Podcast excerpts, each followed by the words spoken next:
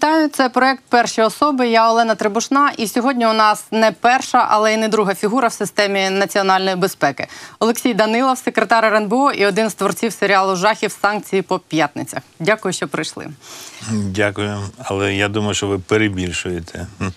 Е, зараз подивимось. Е, пане Олексію, ваш п'ятничний серіал е, очевидно подобається переважній більшості глядачів, тому що він задовольняє оцей суспільний запит на швидке відновлення справедливості. Але через те, що ми не бачимо, що відбувається за кадром, які наслідки мають ті рішення, які ви ухвалюєте, ставлення до цього таке подвійне. Ми перед ефіром попросили наших глядачів поставити вам питання в соцмережах, і це питання і репліки в діапазоні від Данілови Зеленський Красунчик датчики, давайте прискорюйте РНБО до турборежиму, до діаметрально протилежних, де вони кажуть, що Данілов і Зеленський е, наплювали на всі закони і куди ви будете втікати, коли це все закінчиться. Тому я хочу, щоб ми сьогодні спробували з вами е, розібратися з наслідками тих рішень, які ухвалили РНБО, щоб просто оцінити наскільки це ефективний інструмент і самі ці рішення. Давайте почнемо, мабуть, з найбільшої риби, яка є зараз станом зараз у вас. Це я думаю, Віктор Медведчук. Е, він зараз під арештом. Я думаю, що найближчими днями цей арешт йому продовжать. Активи його і рахунки заблоковані і заарештовані. Трубу е, конфіскували на користь держави. Ви, як людина, яка безпосередньо причетна до накладення цих санкцій, яким ви уявляєте от кінцевий результат е, введення санкцій проти Віктора Медведчука? Ну, по-перше, я хотів би зауважити, я би не радив всім називати засідання Ради нацбезпеки і оборони якимось серіалом. Це засідання поважної інституції, інституції, яка е, має конституційний статус, і всі рішення, які приймаються цією інституцією, це відповідальні рішення, які не готуються і їх не пишуть якийсь там один сценаріст. Над цими рішеннями працює величезна кількість людей, і це відповідальні рішення, які має ми приймаємо на своїх засіданнях. Те, що стосується великих чи малих риб, як ви їх називаєте, питання мова йде про те, що е, Рада нацбезпеки і оборони, сама назва є, що вона займається безпекою нашої країни. І для того, щоб е, знизити ризик безпеки, перш за все, існування нашої країни, ми розгорнули дуже велику потужну роботу. Ця робота була розгорнута не вчора, не позавчора. Це не якісь там по п'ятницях, скажімо так, якісь дії. Ми цим займалися на другий день після приходу в жовтні 2019 року мене на посади як секретаря Ради нацбезпеки і оборони. У нас відбулася доволі е, довга розмова з Володимиром Олександровичем. Ми з'ясували позиції, чим ми маємо займатися, і ми почали цим питанням займатися. Звичайно, дуже хотілося б, щоб це було дуже швидко, але маємо чого розуміння, що нам треба опрацьовувати дуже великі е, е, архіви документів. Тому що те, що сьогодні відбувається в нашій країні, це почалося на превеликий жаль доволі давно. От, Якщо ми кажемо за систему корупції, за систему е, розбудови тої держави, яка на сьогоднішній день існує, це початок був в 1998 році, от, коли перші шалені гроші були занесені в Верховну Раду, і звідти почався цей процес, е, на превеликий жаль, розкладання політично-економічної нашої системи. От, було зрощення певних е, процесів, на якому треба ставити край. І ми цим питанням займаємося. Більш того, ми не збираємося зупинятися от, на цьому питанні. І ми, як е, і Володимир Олександрович, як е, голова Ради нацбезпеки і оборони, коли він йшов на вибори, він це обіцяв виборцям. І це не швидко. Звичайно, ми б дуже хотіли по інших питаннях проводити наше засідання, але на превеликий жаль, е, в тому стані, в якому сьогодні ми знаходимося, той стан, який нам в спадок лишився від е, влади, яка царувала тут, починаючи з е, довгих років, ми зараз вимушені всі ці, скажімо так, розгребати ті завалини. Чому? Тому що якщо суспільство не буде бачити, що є справедливість, це суспільство постійно буде незадоволено діями влади. Я неодноразово казав, що влада це перш за все довіра. Якщо у вас є довіра, у вас є влада. Якщо у вас немає довіри, у вас є тільки посада. А на посаді ви небагато можете зробити. Володимир Олександрович, сьогодні є довіра, довіра українського суспільства.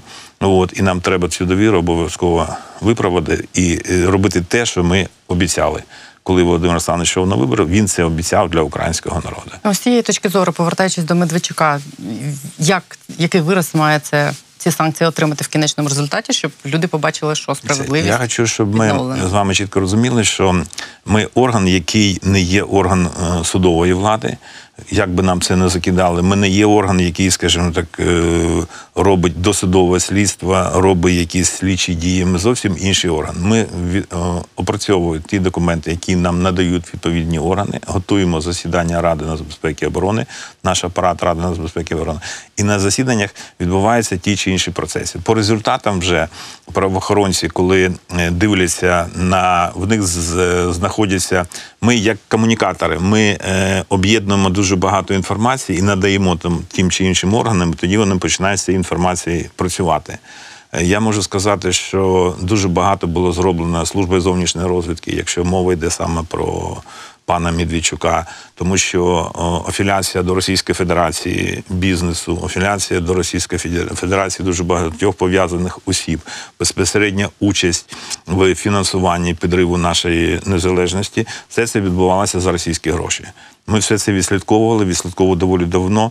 От е, на превеликий жаль, е, мені також дуже хотілося, щоб це почалося, умовно кажучи, там з листопада 19-го року, але ще раз кажу, це не було можливо. Треба було збирати, збирати, збирати, збирати інформаційні матеріали, додаткові матеріали, е, допомогу наших е, країн-партнерів, їх розвідок для того, щоб ми дивилися, що врешті-решт відбувається. Те, що стосується пана Медведчука, одна із самих таких.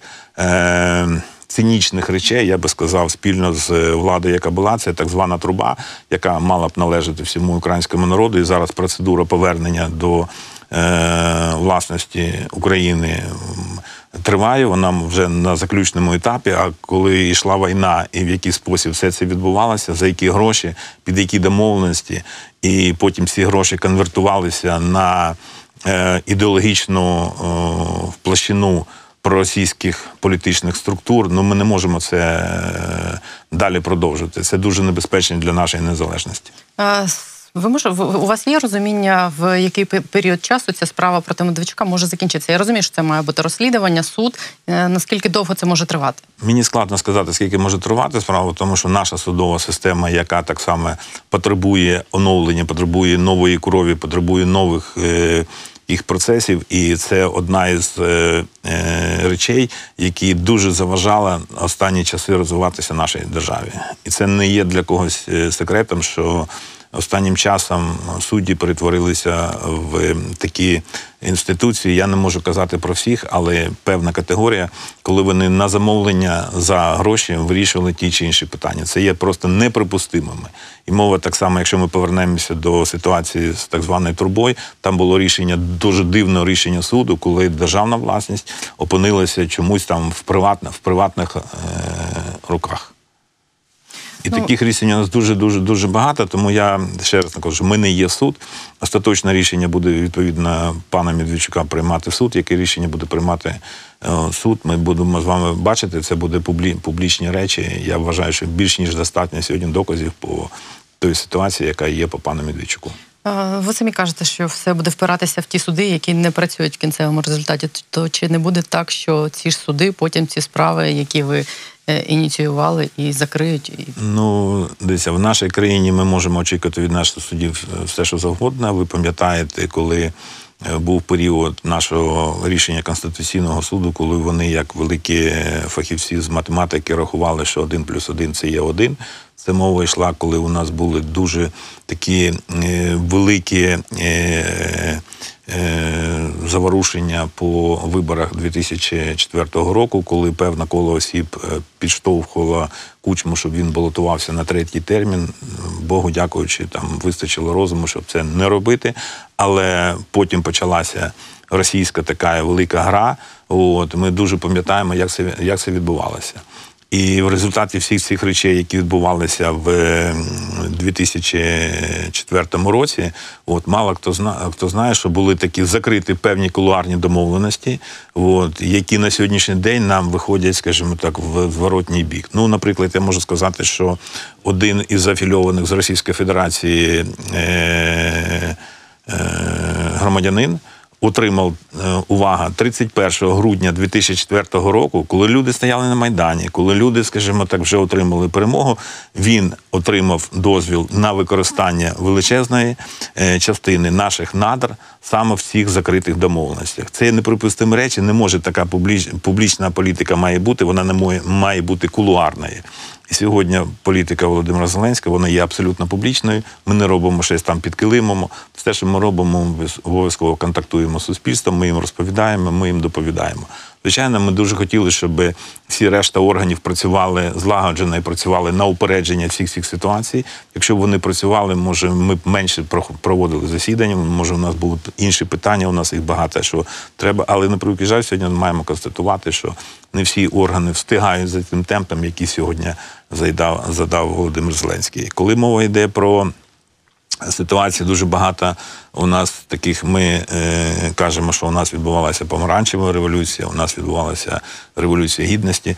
Ну я з усією повагою, тому що я приймав участь і в одній, і в другій до всіх тих подій, які відбувалися, але справжня революція почалася після приходу Зеленського. Сьогодні дійсно революційні зміни. Сьогодні дійсно, скажімо так, відбуваються процеси, які ми можемо називати революційними процесами. Це не всім це не всім подобається. Це не всім подобається. Це- Це може закінчитися тільки перемогою. Чому? Тому що якщо не буде перемоги, от нам вкрай складно буде тримати цього нашого агресора, який постійно знаходиться під нами. Ми постійно чомусь з ними залицялися.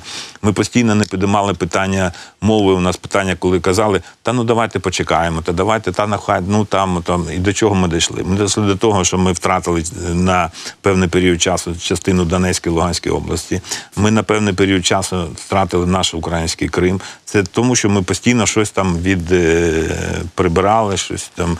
Більш того, я можу сказати, що я за двомовність, я неодноразово це говорив, але це має бути е, англійська мова, друга, тому що це мова світова, і без англійської мови сьогодні молодь і взагалі наша країна вона навряд чи зможе якісно жити в сучасному світі. Це фундаментальна річ вивч- вивчення англійської мови. Ви самі ще не сказали, що вам закидають, що ви е, рішеннями РНБО підміняєте собою судову правоохоронну систему. Я так розумію, що ви вдалися до цього радикального інструменту саме через того, через те, що через там нереформовані суди, і антимонопольний комітет це ті речі, які б ви хотіли змінити, робити дуже я, довго. Ми не бачимо тут нічого радикального. Тут нічого радикального. Це просте, звичайне правове рішення е, Ради нацбезпеки і оборони. Де, де тут радикалізм? Інша справа, що цим треба було раніше займатися. Бачите вже скільки людей оскаржують ваші рішення, і ті ж самі контрабандисти, і Медведчук вже звернувся в ЄСПЧ. Дивіться, вони можуть звертатися. Ми це показує, що у нас демократична держава. Вони можуть звертатися за своїм захистом. От але якщо мені хтось скаже, що ці люди не є контрабандистами, ну я хочу подивитися. Ми готові до дискусій. От і не так багато, до речі, їх звертається. Ті, які Троє, більш знаю. ну бачите, це ж з того переліку, який був, це не так багато.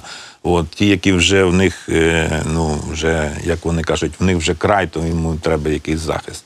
Більш того, ми маємо жити по конституції, по законам, які є в нашій країні. Нам треба припиняти оце подвійне тлумачення тих чи інших, скажімо, речей. От і розуміти, що ми маємо мати суб'єктність, ми маємо бути господарями в своєму домі і припинити оці, скажімо так, чи то зліва, чи то справа, сусіди, що вони починають нам вказувати, починають нам говорити, а ви давайте так. Ми, врешті-решт, починаємо, починаємо повертати суб'єктність, яка має, мала б мати наша держава, починаючи з 91-го року. Тому що ми дуже багато почули обіцянок, дуже багато почули багато таких речей, що а давайте ви це робіть, і ми тоді, давайте ви це зробіть, і ми тоді. Ми це робили, а тоді не наставало. І яскравий приклад у 94-му році, коли ми позбавились ядерної зброї. Ми, а зараз ми сам на сам всім агресорам. Да, нам допомагають країни, але не всі допомагають, які б мали допомагати. Більш того, є дуже багато таких речей, які у нас от, ну, визивають певний подив. От зараз там дехто із гарячих голів в Євросоюзі каже, що треба агресора, вбивцю треба повернути за стіл перемовин е, в Євросоюз. Повернули їх е, там в поважну інституцію. Ну почекайте. Ну а Крим повернувся в Україну. Він закінчив війну на території Донецької і Луганської області. Е, От це ж цілком зрозуміло. Для того, щоб там припинити війну, треба просто, щоб е, Путін забрав звідти своїх вояк. І війна припиниться. Це ми не веде, ми не ведемо війну з власним е, народом. Це війна Російської Федерації, яка напала на нашу країну. постачає туди зброю, постачає туди всі необхідні боєприпаси, військових постачає, навчання там проводить. І це вже на протязі сім, е, сіми років відбувається. Е, Ми зараз е, повернемось до теми війни. Давайте закінчимо тему з е, Медведчуком. А ви знаєте, що цю трубу, яку у нього забрали, її зараз передали перед- під управління Укртранснафті. Кажуть, що це компанія, на яку досі має вплив інший олігарх Ігор Коломойський. І на ринку про цю трубу вже кажуть, що це що труба Медведчука стала трубою Коломойського. Дивіться, це знаєте, ну, говор- це говорити можуть все, що завгодно. Треба дивитися документи. От мене вчила, у мене була дуже така якісна вчителька, от Ірина Миколаївна, царство небесне. Вона постійно каже: «Е, Олекса, подивись, де це написано. От те, що ви кажете, що нібито передали там Коломойському олігарху. До речі, про олігархів, ви знаєте, у нас окрема розмова. Зараз ми її Е, почнемо. Дякуючи нашим депутатам, що в першому читанні вже прийняли той закон. Я вважаю, що це не є якимось м, е, ганебним явищем, якщо людина є олігархом. От просто всі мають знати, що прізвище ім'я по батькові цієї людини, тому що е, з 98-го, з е, там. З е, 2000 років почали, почала лунати, це, скажімо так, нова для нас е, дефініція, але вона була якась кулуарна. Зараз це буде публічно все. Ну нічого, ну олігарх людина. Хай всі знають, що він саме він є олігархом, а не хтось там кому приписують. Просто коли трубу Медведчука починають називати трубою Коломойського, то це е, е, якби аргумент на користь того, що деолігархізація, яку задекларував президент, це насправді може вилитись в перерозподіл активів від е, старих олігархів до Дивіться, нових чи давайте інших. ще раз пам'ятаєте, називають хто, називають хто. І тут у нас з вами дуже така цікава ситуація. У нас останнім часом, починаючи там з певних періодів, з'явилося дуже багато е- експертів, от, молодих дівчат і хлопчиків, і я дивлюся, коли телебачення, там такий експерт. От. Ну, для мене експерт це людина, яка вже прожила певну частину життя. Там є фахова в тих чи інших. Ну, дитинка тільки закінчила університет, вона вже є експертом, вона починає коментувати ті чи інші речі. Ще раз наголошую, ніякого відношення до Ігоря Валерійовича. От, е, ця труба, от, вона буде державницькою трубою, вона буде в державницькій власності, вона буде для держави України заробляти гроші. Крапка. І постачати, скажімо так, ті продукти, по які вони постачалися. Але це буде всім буде зрозуміло, як це відбувається. Тому що як е, труба стала в. е, в руках Медведчука і російських е, апологетів, ну, ну я перепрошую, у нас була в той час війна, я наголошую. І все відбувалося під час війни. Це ну, просто були неприпустимі речі. Усі кулуарні домовленості, які тоді е, почали впроваджувати, ну, ну, ну це в сучасної політики це дуже небезпечна річ. Вона обов'язково ви вас РСБУ догоне. будете цю, цю історію доводити до кінця? Ви будете е, шукати не знаю, відповідь на питання, Кожне як так сталося, і рішення, хто має кожне рішення, яке приймається на засіданні Ради нацбезпеки і оборони, воно має на контролі. І до того часу, поки воно не виконано, воно з контролю не, не знімається. Більш того, я нагадаю, що у нас було е, рішення, було доручення пана Опімаху, який сьогодні приймається питаннями е, надр. Він очолює цю інституцію. По всіх надрах, як ми обіцяли, по кожної е, виданої дозвілу, по кожної ліцензії буде публічний звіт, коли в кого, як, при яких обставинах воно з'явилося, і чи приносить воно на сьогоднішній день користь для, для нас, для нашої країни, для всіх наших громадян. І якщо це не буде відбуватися, ці ліцензії будуть, е, ці люди, компанії будуть їх позбавлятися, тому що ну е, такий е, ну простий приклад із вже сучасних, це ж після подій, які називаються революцією гідності. Ну, якщо відбулася революція, то має бути все гідно. Ну, якщо таку назву ми дали і на юридичному, на законодавчому рівні ми її закріпили. І що відбувається? Людина, громадянин там одного невеличкого е, містечка в Україні, от, який мешкає зареєстрований в панельній дев'ятажці, от, за один день е, реєструє 19 компаній на своє ім'я. Ну, нащо людини в один день реєструвати 19 компаній? Ну, просте питання. Через е, короткий проміжок часу ця людина отримує 19 ліцензій від е, інституції, яка іми завідувала. Без конкурсу, без нічого. Скажіть, будь ласка, то яка ж гідність тоді має бути? Скільки ми ще будемо виходити на майдани для того, щоб відстоювати свою, своє право саме на гідність? Це про чиї компанії ви зараз кажете? Прошу? Про чиї компанії ви зараз кажете? Це та компанія, яка була позбавлена на згідно рішення Ради нацбезпеки і оборони, там було е, я мова йде про газові компанії, які розташовані на території Харківської і Полтавської області. Але воно ж ця гідра далі ж е, рухається. Вони ж не зупиняються, вони далі, скажімо так, вони зараз е, роблять такий великий супротив. Вони зараз відпрацьовують. Ми розуміємо і розуміли, що вони будуть обов'язково захищатися. Більш того, вони зараз готують такий напад на е, публічний і напади, скажімо так, от, е, медійні на всі, всі ці речі. Але вони не хочуть проговорити, як це сталося. Як після Революції Гідності оця людина, скажімо так, ну, ну маєте бажання зареєструвати, згідно нашого законодавства, можете зареєструвати 19 компаній. Але ну, будь-якого бізнесмена запитайте, на що тобі в один день реєструвати 19 компаній. Ну це якась несенітниця. Просто несенітниця. Е, Закон До речі, те, що стосується там реєстрації компанії, у нас дуже легко виявляється зареєструвати компанію, нічого не треба. Навіть навіть 19 в один день можете отримати Просто реєстрацію. треба знати. е, 5, як 5, діяти. да, це відбувалося 5 грудня, якщо не помиляюсь, е, 18-го року, після революції, яку люди називають революцією, за якою люди загинули. І продовжити далі займатися тим, чим почали в 98-му році. Е, Давайте повернемось до закону про статус олігархів. Яку е, як стверджують в Верховній Раді, Арахамін сказав, що вони продовжать е, сесію ще можливо на один тиждень, щоб поставити крапку і ухвалити закон в цілому. Це означає, що десь через півроку вам на стіл можуть покласти там умовне резюме кандидата на внесення в реєстр олігархів.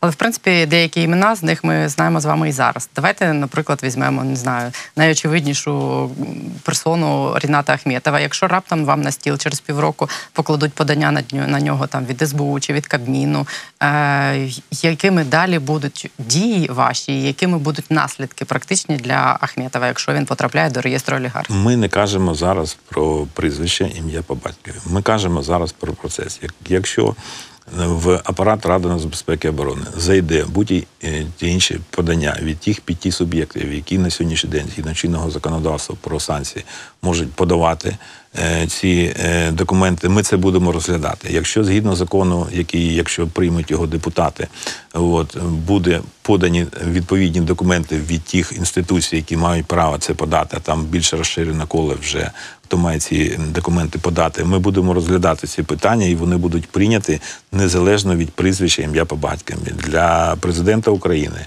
Для мене, як секретаря, для нас прізвище не має значення. Якщо ти підпадаєш під цю категорію, так перепрошую, зроби так, щоб тебе там не було. От це ж приймає закони Верховна Рада. От, хоча е, коли всі йшли на вибори, починаючи ще з часів там 2000-х років, казали, ми будемо боротися з олігархами, у нас не буде олігархічної економіки, але вона тільки набирала оберти, набирала оберти, набирала оберти. От. Тому це питання не прізвища, це питання взагалі е, існування, функціонування нашої, нашої держави.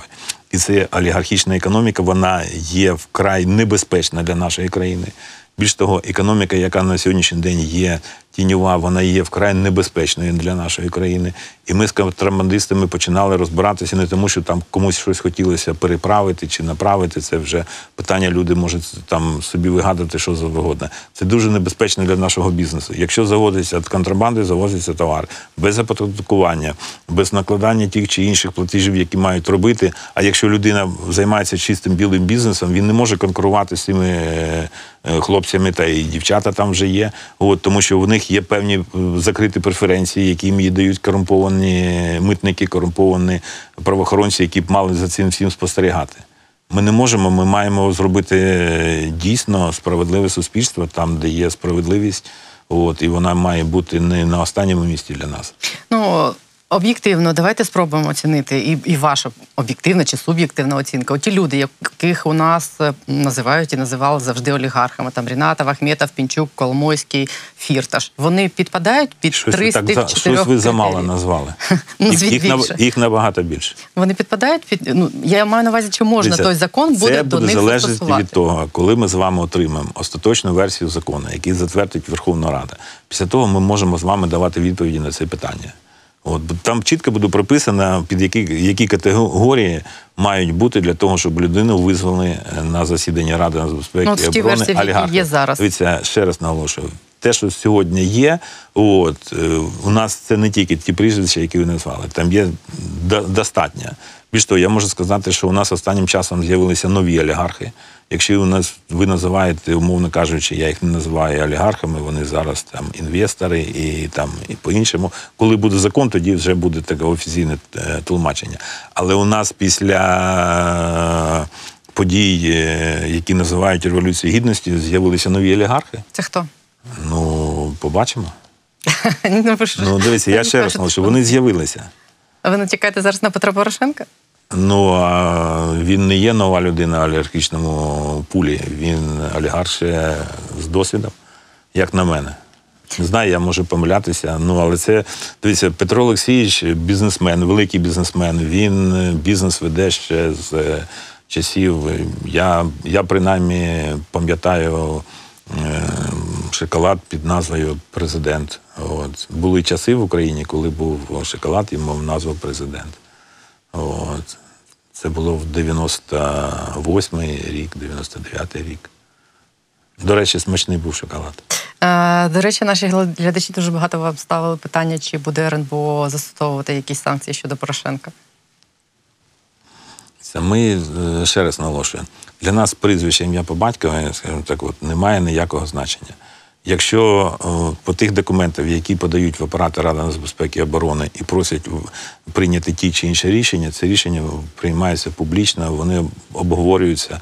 Більш того, якщо хтось вважає, що у нас там все тихо, ніхто не, немає. У нас дискусії інколи набагато за такі запекли йдуть, тому що там всі люди з досвідом, з юридичною освітою, там представлені всі гілки влади. Там немає жодної гілки влади, яка там не представлена. Вони там всі представлені.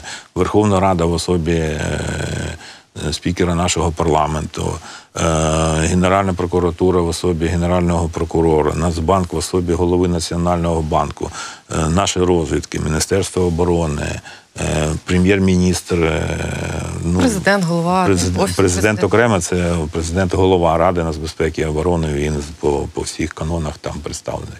23 чоловіка на сьогоднішній день входять е, і, і тривають дискусії, і є з'ясування, але голосування у нас. е, У нас, от, ну, наприклад, я можу сказати, що коли було голосування, останнє голосування, те, що стосувалося ставалося там Фірташа, Фуксана, жодна людина не проголосувала проти. А в інших І жодна людина не до речі, жодна людина не, не утрималась. А частіше як буває? Буває в Буває по буває по-різному. Це продиктовано юридичною позицією чи чимось Це продиктовано, я думаю, що політичною позицією деяких е, членів, але вони мають на це право. Е, Політична Справа в тому, що це як справа, е, оці е, листи голосування, вони є е, документами, документами, які зберігаються. І пройде певний період часу, і там все буде. От, Можна буде підняти і Ну, вимагати звичайно. пояснень? Ну я не знаю, як це вже як воно там буде відбуватися.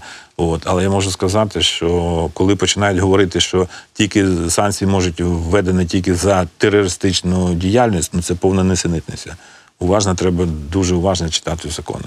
Я, як людина, я закінчив академію міністерства внутрішніх справ, е, намагаюся їх дуже уважно читати, ретельно з е, олівцем, підкреслювати, ставити там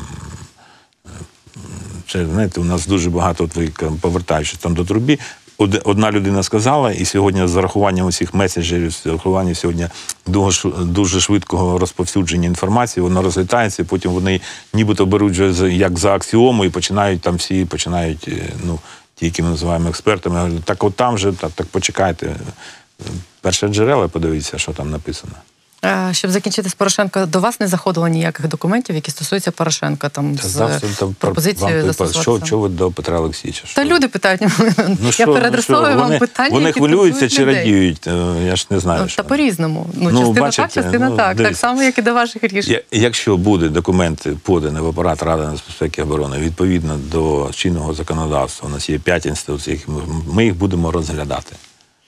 Е, Ще дуже багато питань щодо Ігоря Коломойського. Ви не дуже хочете говорити про прізвище, коли буде документ, тоді буде обговорити. Але Коломойський там трохи інша історія. До нього застосовані санкції ну не санкції, до нього багато питань в Америці. І стояло питання про те, ну ходили чутки, що нібито готуються тут документи на екстрадицію Коломойського в Америку по тих справах.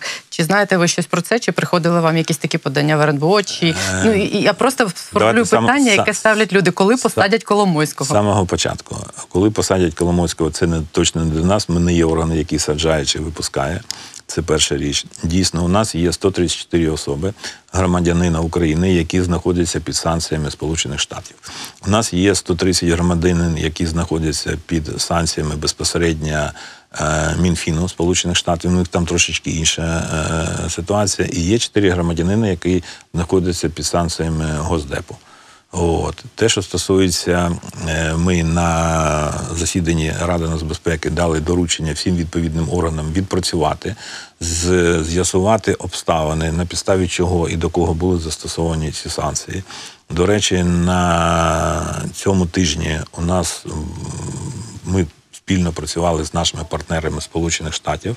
От з цього, з цього питання на сьогоднішній день у нас встановлено, що із 130 чоловік, які отримали санкції Мінфіна, 127 знаходиться, вони живі, здорові. Три чоловіка, на жаль, вони померли, Господь їх забрав до себе. Те, що стосується цих 127 осіб, відносно 100 Рада нацбезпеки і оборони ввела санкції, вони вже введені. Відносно решти, ми зараз отримуємо додаткову інформацію від е, наших партнерів. Але я хочу сказати, що ми спираємося не тільки на матеріали, які ми е, можемо отримати від партнерів. У нас дуже потужно працюють наші, наші розвідки, у нас дуже потужно працюють саме в цьому, цьому, скажімо так, от напрямку наші служби, і вони нам надають дуже багато додаткової інформації. Є окрема інформація стосовно дев'яти осіб, які приймали участь, заважали в виборах. е, Сполучених Штатів це окрема ситуація, це окрема, скажімо так, от е, е, річ, тому що вона ця, так- така діяльність. Така, така діяльність вона заважає країні. От чому справа. Розумієте, якщо б це була приватна справа цих людей, і вони б стосувалися якихось там е, інших речей. А тут вже коли виходять е, на міждержавний рівень відносини і приймати в цьому рішення, ну це дуже небезпечно. Я б нікому взагалі не радив взагалі втручатися в виборчі кампанії тих чи інших е, країн. Це дуже небезпечно. Це ми маємо наслідки цих процесів, і ми маємо якось і на ми це маємо на це. Ми маємо на це обов'язково реагувати. Як ми будемо реагувати? Ще раз наголошую, це вже після отримання всіх документів від наших відповідних служб.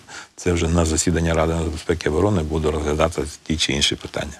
Ну, Ну я правильно розумію, що зараз у вас стоїть на порядку денному питання е, введення санкцій щодо Дубінського, Коломойського, Деркача.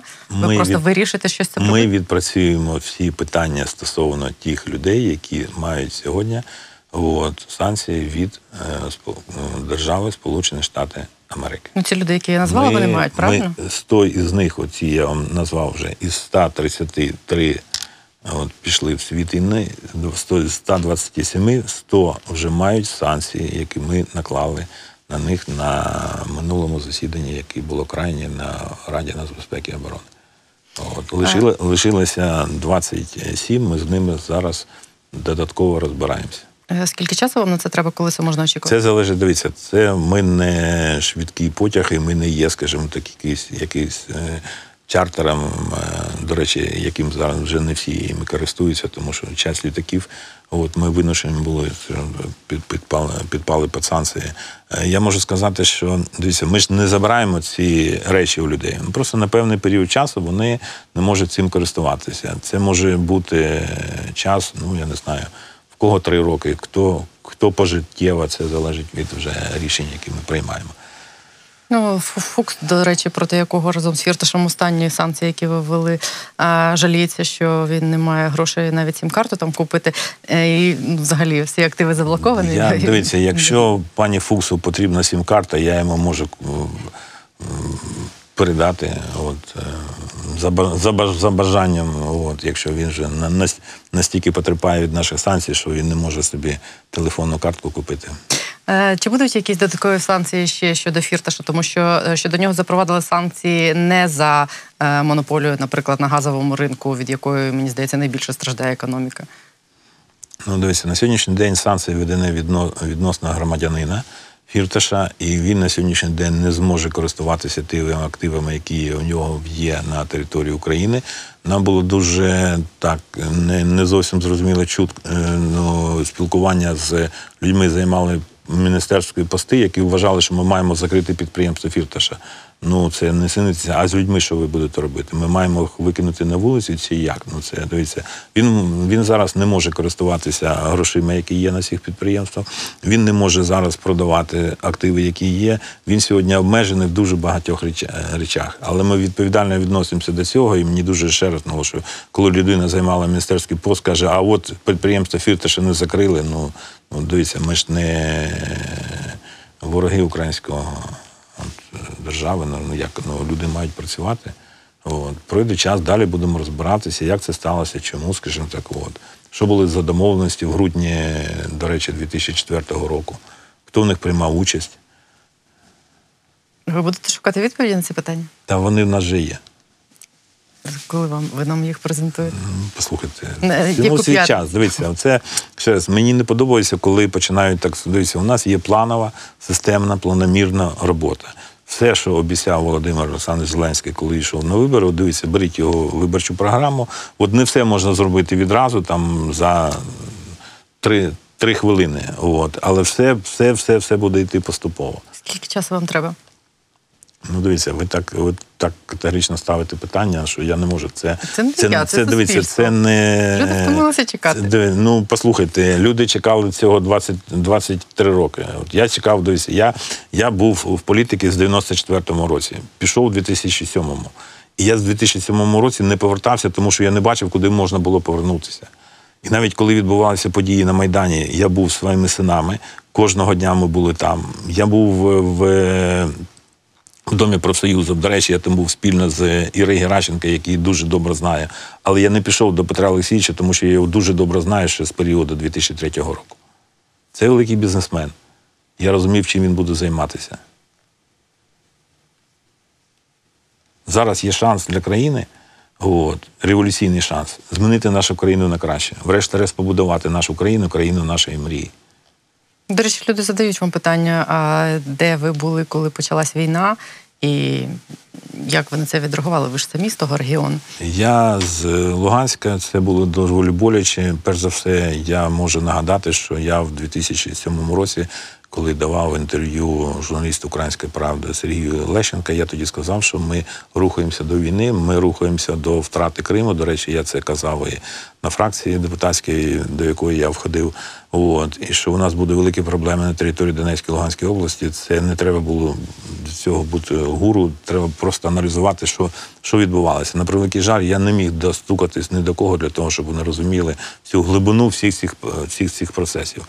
Я вже перебував в місті е, Києві. Мені було доволі боляче за всім цим спостерігати, тому що я можу сказати, що ця початок всієї цієї агресії, от, е, це ж не питання одного дня.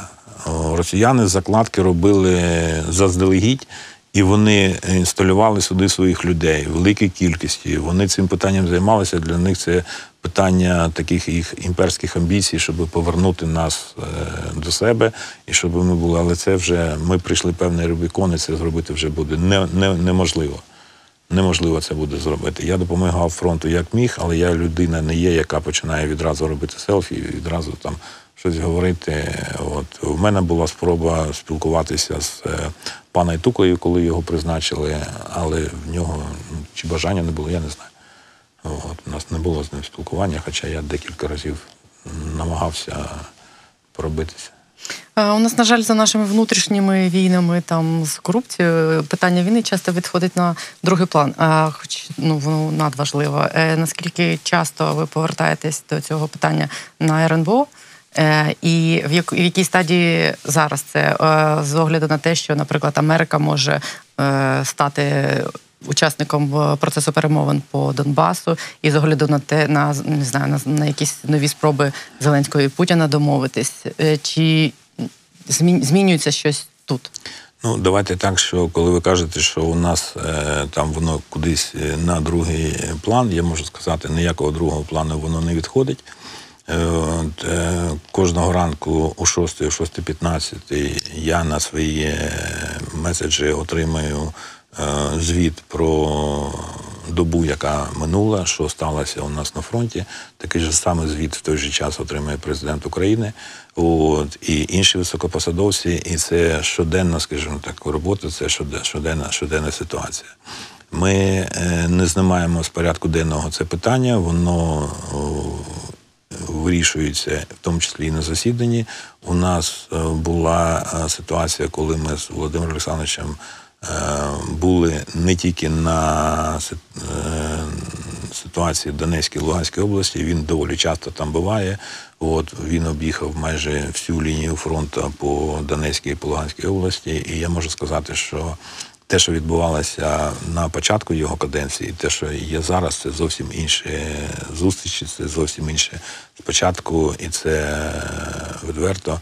Е, Наші військові були доволі так на, на, на обережно ставилися. Такі були, ну знаєте, стосунки. Зараз це зовсім інше. Зараз це Верховний головнокомандуючий, коли приїжджає до свого війська, вітає їх, і вони з вони його сьогодні вже його чекають. От це по-перше. І у нас е, рішення, але вони є під е, грифом Т, якщо вони розглядаються на засідання Ради нацбезпеки. Крім того, я нагадаю, що ми у нас була е, поїздка по Херсонській області. Ми дивилися, в який спосіб у нас той край є захищеним, і після того. Було доручення президента і готувалися е, місяць готувалося закрите засідання Ради нацбезпеки і оборони. Те, що стосується е, Одеської, Миколаївської, Запорізької, Херсонської областей, це рішення пройшло, воно було прийнято. скажімо так. Ну, на вашу оцінку, наскільки там вибухонебезпечна ситуація на тому кроці? сьогодні, маючи такого сусіда, воно може у нас, скажімо так, з'явитися Бог де. Е, У нас доволі складна ситуація, тому що вони зараз знаходяться на періоді перехіду. Влади у них там в вересні мають відбутися вибори. У них там доволі така непро, непроста ситуація, складна. І якщо ви дивилися останні е, як вони називають зустріч президента Путіна з російським народом через телебачення. Пряма лінія. Пряма лінія, да, то я можу сказати, що це найгірше, що я бачив за останні часи від, е, від Путіна. От. А, Він, він, же, плані риторики? він же, ну і риторики, і багато. Чи Путін він погано вже, виглядає? Він вже і роздратований, він же переходить, він же згадав, що нібито Мокша є такий народ, народ. І там України, що ми однакові. Ну, я перепрошую, де Мокша і де, е, де ми, ну це взагалі да, так собі. Таке, таке собі порівняння. От. Дивіться, ми не були в 2014 році готові до наступу з боку Росії. Е, і пам'ятаєте те засідання РНБО, де всі сиділи, не могли прийняти рішення, як нам реагувати на е, напад з Криму. Е, Чи готові ми зараз, якщо щось ми таке не були станеться? готові. Десь ми не чому ми не були готові?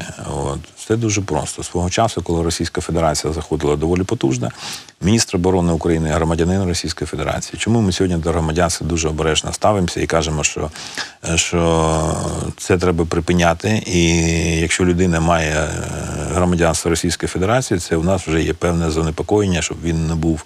Е- відпов... щоб він не працював від... на відповідні органи. І коли ми приймаємо ті чи інші речі, е, рішення, до речі, це один із аргументів, який нам надає відповідні наші закриті служби, е, яке відношення хто має до цих, і коли там дехто починає по телебаченню там щось е, розпотякувати, що він там такий сякий, от хто він такий, ми знаємо достоменно, і не тільки він. От, е, повертаючись, міністр оборони громадянин Російської Федерації, е, голова Служби безпеки громадянин Російської Федерації, Укроборонпром повністю під Російською Федерацією. Тобто інсталяція російських е, громадян, е, розвідників, співробітників головних управлінь відповідних відомств Російської Федерації просто була шалена. І вони знищували тут все, що можна було знищити. Звичайно, ми не були готові. На жаль. Зараз ми готові. Ми зараз у нас зараз зовсім До всього? Ну дивіться, до всього взагалі готуватися не можна. Ви знаєте, зараз зараз ідуть от. Е, кліматичні такі зараз ідуть е, доволі складні процеси. От, чи можемо ми до них е, бути готовими? Звичайно, це доволі складна така річ підготуватися до всього. До всього підготуватися може, але до основних викликів, до тих викликів, які ми можемо оцінити Ну, до нового за- наступу Росії ми готові? Ну, дивіться, е, треба бути відвертими, що в плані е, технологічного забезпечення росіяни останні роки вкладали шалені гроші в, е, свої війська, тому що іншого в них немає. В них єдина доктрина, чим вони мають з кимось вести війну, іначе вони дуже швидко тоді в них розвал відбувається, якщо немає зовнішнього ворога. У нас сьогодні зовсім інша армія, у нас сьогодні зовсім інше озброєння. Чи є проблеми? Звичайно, є. Але у нас сьогодні з'явилися справжні партнери. Е, Слово сполучення справжні, це я акцентую на цьому. У нас сьогодні країни Балтії, Польща. Канада, Сполучені Штати, Великобританія це ті партнери, які нас дійсно підтримують. Чи існує міфічний план Б щодо Донбасу, і що це таке, якщо він є? Я можу сказати, що це не тільки план Б, от, і це не тільки е, те, що стосується території Донецької Луганської області. Мені не подобається слово сполучення Донбас. Я вже неодноразово це казав, що це географічна назва, починаючи від е, там. е, Донецька, Ростовської області і закінчуючи Дніпропетровської Дніпропетровській області. Я так дуже обережно до цього до цього ставлюся. Дивіться, у нас є не тільки ви пам'ятаєте, що в грудні 19-го року, коли був в Парижі була зустріч. У нас було на засіданні Ради нацбезпеки п'ять варіантів. Ми розглядали, всі п'ять варіантів були затверджені. Зараз ми працюємо по першому варіанту, по варіанту політика дипломатичного шляху вирішення цього складного важкого питання. Але якщо ми будемо бачити, що він не спрацьовує, тоді будуть інші плани. От, так само, коли нам закидають по рішенням Ради нацбезпеки і оборони по тих чи інших питаннях і кажуть, а чи є у нас там, повірте, Володимир Олександровича повний алфавіт, скажімо так, от якщо треба буде дійти до я, то ми до я дай, Ну, ви з ним- дойдемо. Ви з ним давно спілкуєтесь. Чи змінилось його ставлення до цього? Він колись казав, що з Путіним можна поговорити і домовитись. Чи зникли в нього ці ілюзії? Це в нього треба питати, перш за все. Е, я можу сказати, що ви, ну я думаю, не тільки ви бачите, що Володимир Олександрович вже ну, Він досить різкий зараз в своїй по, риториці. по, по-іншому вже починає, тому що був певний час. Ми домовились, з ними домовились, що ми беремо певний проміжок часу. І це була публічна позиція, що на протязі року ми маємо, скажімо так, от зробити певні речі для того, щоб домовитись е, мирним шляхом, закінчити всі ці процеси. Ті зобов'язання, які брав на себе президент, які брав на себе українська е, група, яка перебувала на чолі з президентом в Парижі, ми виконали всі навіть воно політично було нам не зовсім, скажімо так, от вигідно, тому що ми розуміли, що не все суспільство це підтримало. Ми все виконали, російська сторона не виконала нічого. І тому на сьогоднішній день є вже трошечки інша, скажімо так, ситуація, але це не каже, що з Путіним не треба е, спілкуватися. Чи зможемо Тому ми що якщо ви не спілкуєтесь з людиною, яка має прийняти ті чи інші ріш- рішення, а через якихось там посередників, через одного, другого, третього, воно тоді е, знаходить. От може і треба зустрітися для того, щоб чітко розуміти. навіть каже, після того, що, як ну, Путін сказав про Зеленського, про що з ним говорити, він маріонетка Ну, дивіться, це ж, це ж це ж це ж політика. Це це от Путін. е, Це якраз, якщо він це каже, він вже дивіться. Він вже доволі роздратований. Він дуже багато. Я ще раз кажу, що от останній його це можна розкладати, коли він згадував. ем, Не згадуємо і багато інших таких речей. Ну і це, це окрема розмова. Я ще раз, ну, я впевнений, що Російська Федерація вона не може витримувати в той стан, в якому вона є, вона розвалиться, бо вони, вони кажуть про єдиний народ, ну яка, який, скажімо так, от там чеченський, е, чеченський народ, які, які вони росіяни. Це окремий народ, от, який буде окрема Ічкерія, вона буде існувати за наших часів, не народ, або там Татарстан. Ну, Ви думаєте, буде ця зустріч Путіна і Зеленського? Е, Це залежить від багатьох факторів. Я більше вважаю, що так чи ні. От ну і це ще раз. Ну це дуже важливо для того, щоб приймати подальші кроки. Це дуже важливі такі реперні точки, які треба проходити.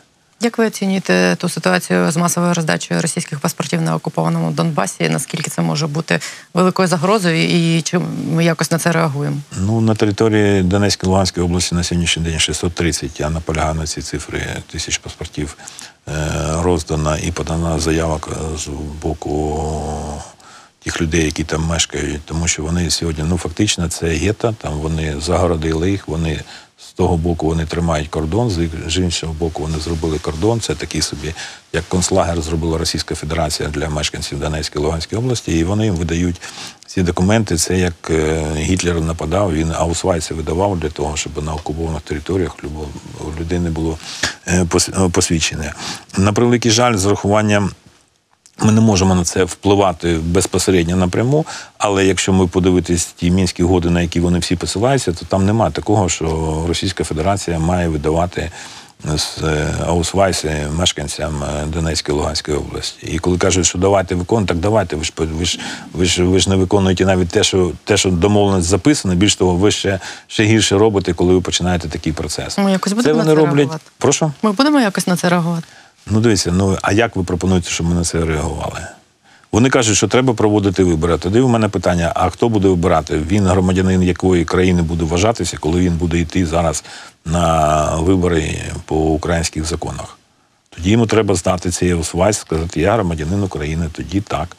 О, для чого це робить Путін? Ще раз наголошую. Додатково взяти собі 500 тисяч голосів на виборах в Держдуму, яка буде у вересні місяці. Оце їх такий, скажімо так, такі собі ви- використання. Ну тоді, тоді в мене питання, де ж це е, суспільство, от, яке постійно нас е, розповідає, що ми так не зовсім там чемно себе поводимося по тих чи інших е, питаннях Євросоюзу. А що ми будемо робити потім з цими людьми?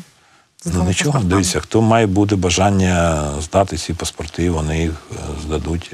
Буде, буде дивіться, зворотній процес буде обов'язково.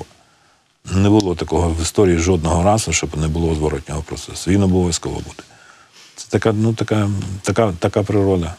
Двох питань, чи ми не торкнули з вами, е, які були ухвалені на е, РНБО, це санкції проти контрабандистів і е, вирів в законі. Там по ним є питання, що, е, наприклад, 100, 100 митників, які були відсторонені е, внаслідок рішення РНБО, вже повернулися до роботи Ні, і давайте будуть продовжувати стоп, стоп, роботу. стоп, стоп. Працювати. Давайте, давайте не, не плутати рішення Ради нацбезпеки і оборони от, і доручення, от, які даються Ради нацбезпеки і оборони. Це юридично зовсім дві різні е, інституції. У нас є рішення, те, що стосується контрабандистів, у нас є рішення злодіїв в законі і кримінальних авторитетів.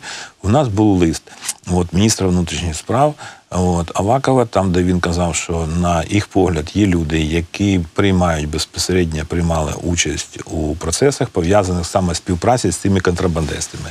Це не було рішення, було доручення е, провести перевірку цих осіб. От, ця перевірка е, була проведена. Е, Тобто ви дали ті люди, які? Ті люди, які проводили перевірку, не знайшли в їх діях, скажімо так, ніяких непорозумінь, але вони навіть не очікували, що з першого числа цього місяця буде інша перевірка по кожній особі. Поліграф. А після цього ми будемо бачити і не тільки поліграф. Після цього ми будемо бачити, хто був правий. Всі рішення, які ми приймаємо, всі доручення, які ми даємо, вони є на контролі. І такого, щоб ми е, схибили перед суспільством, ми не можемо це собі допустити.